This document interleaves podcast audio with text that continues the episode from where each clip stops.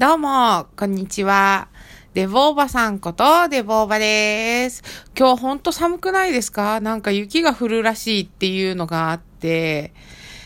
雪か。この地元にいた頃はまあ毎年ね、雪っていうのは割とあったんですけれども、なんかこう東京の方に出てきてからそんなに雪が降ってるっていうのをね、感じたことはないんですけどね。まあでも雪が降ると電車も止まるし、いいことほんとないですよね。どうせ降るならがっつり降ってるところで雪だるま作りたいとかいう、まあ絶対豪雪した地帯の人はね、もうほんと困ってると思うんですけどもね、ちょっとした夢みたいなところはありますけどね、鎌倉作りたいとかね、そんなに降ってるのを見たことないんでね。さて本日のお題は、ゾッとした話です。いや、ウォーキングしていたら、怖い話聞いてるって前話したと思うんですけども、それでちょっとゾッとした話っていうのをよく聞くんですよね。だからそれを聞いてて思ったんですよ。私もそういえばゾッとした話あったなっていう。まあもちろん幽霊的な話ではないんですけれどもね。なんか、地元にいた頃、20歳ぐらいの頃かな。いや、もうちょっと前かもしれないですね。原稿をやってたんですよ、家で。で、なんかこう、毎日連日修羅場なので、原稿がね、もう本当に、その頃、アナログで全部書いていたんで、トーンとかね、トーンっていうのは漫画に貼るやつですね。ドット的なやつ。ああいうのもね、もう、わーって床に散らばしたまま、もう必死にこたつでね、原稿やってたわけですよ。で、それで、昼過ぎぐらいまで寝てて、もう、すっごい不規則な生活を送ってたんですね。そしたらですね、うち、その時住んでたのが、なんかこう、アパートの1階だったんですよね。で、田舎なんで、こう、窓とかにね、鍵をね、あんまりかけたりとかしてなかったんですよね、多分ね。私は鍵かけたと思ってたんですけどね。忘れてたのかな、うっかりして。いや、夏場だったのかな。夏場で網戸だった可能性はありますね。そしたらですね、突然その網戸を開けてね、誰かが入ってきたんですよ、寝てたら。で、もうガチャガチャって音がするから、最初ね、うちの親が帰ってきたのかなって思ったんですけど、親だったらまあ普通にドアから入ってきますよね。だからなんか窓から誰かが入ってきて、あれなんか友達だっけ、なんだろう、約束してたっけってパニックになったんですけどね。明らかに入ってき方が、まあその、知り合いのそれではないというね、ブラインドをぐしゃぐしゃって音がしたりとかして、で、あれなんだかちょっとやばいんじゃない？知らない人入ってきたんじゃない？もしかしてこれ泥棒なんじゃないみたいなね。で、私隣の部屋でベッドで息を殺してじっとしてたんですけども、このままじっとしているか、選択肢としてはね、いくつかあったんですよ。このままじっとしていて、泥棒がいなくなるのを待つ、その1ね、これがね。で、その2、静かに、その隣の部屋にいたんですけど、部屋を抜けて玄関から逃げる。で、その3、戦うっていうのがあったんですね。でも相手は何を持ってるかわかんないじゃないですか、武器をね。で、私は丸腰なわけですよ。とりあえず、なんか、重そうな本とかを持ってみたんですけど、これ戦えるかなって思ったらちょっと微妙だったんで、すごい怖かったんですよ。本当に殺されるかもって思った時に逃げ場がなかったわけですからね。私の部屋からも外には出れますけども、その時はね、とっさに玄関から逃げなくてはっていう気持ちがすごかったんですね。で、携帯とかあったんですけども、なんで携帯で電話しなかったんだろうな。その時警察を呼べばよかったんですけど、とにかく声を出したらバレるって思ったのかな。で、とりあえずそーっとベッドから抜け出て、そろーっと隣の部屋への玄関のね、まあ通路があるわけですから、そこに行ってみたんですよ。そしたらもう、古いアパートなんでね、もうギシギシってね、私体重も重いですからね、音がしたんですよ。そしたら向こうがね、ピタってやんだんですね、音が。だから、やばい、気づかれたーってなったわけです。もうこっからは一か八かの賭けですよね。もうやるかやられるかだって思って。もちろんこっちは丸腰なんですけども、とりあえず手に取ったのは、確か本当に小説だったと思いますね。その時に一番分厚かったと思われる京極夏彦さんの本だったと思うんですけど、それを持ってとりあえずこれを盾にするなり投げつけるなりしようってことで、それを持って隣の部屋に行ったんですよ。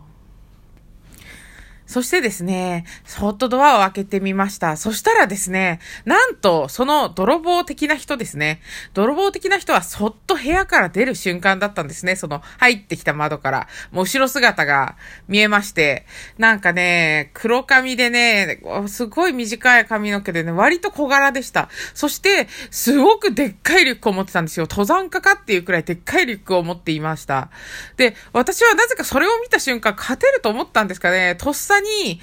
待てと言ってそのリュックを掴んだんですよね。そしたらすっごいリュックが重かったんですよ。なんていうのかな、なんかもう石入ってんじゃないみたいな。多分2、3キロ5キロぐらいわかんないけど、そのくらいでっかいものが入ってるっていうくらい重かったんですね。で、捕まえなきゃって思って待てって言ってそのカバンを掴んでグイグイしたわけです。そしたらもうその人も必死ですよね。すごい勢いで体をこう、うーんってブンブンしてきたわけですよ。で、それでなんか揉み合いになって、私結構ね、力がない。デブのくせに力持ちでもない人なので、なんかこう、振りほどかれちゃってね、バーンってなっちゃったわけですね。で、そいつはその走って逃げたんですけれども、で、その時に私は思わずちょっと、脱力して、緊張が解けて脱力して、その場に、はーって言って座り込んでしまったわけですよ。それで、泥棒っていう昔のね、漫画というかアニメとかドラマのような、声が思わず出ましたね。泥棒っていうね。そしたらね、たまたまそこを通りかかったおじさんがね、あれ、泥棒かい、大変だねーって言ってきましたね。この田舎ののどかな風景って感じですね。そして私はハッとなり、慌ててそこで警察に電話しました。そしてですね、まあ、何時間後かですかね。あ、何時間後は経ってないか、1半。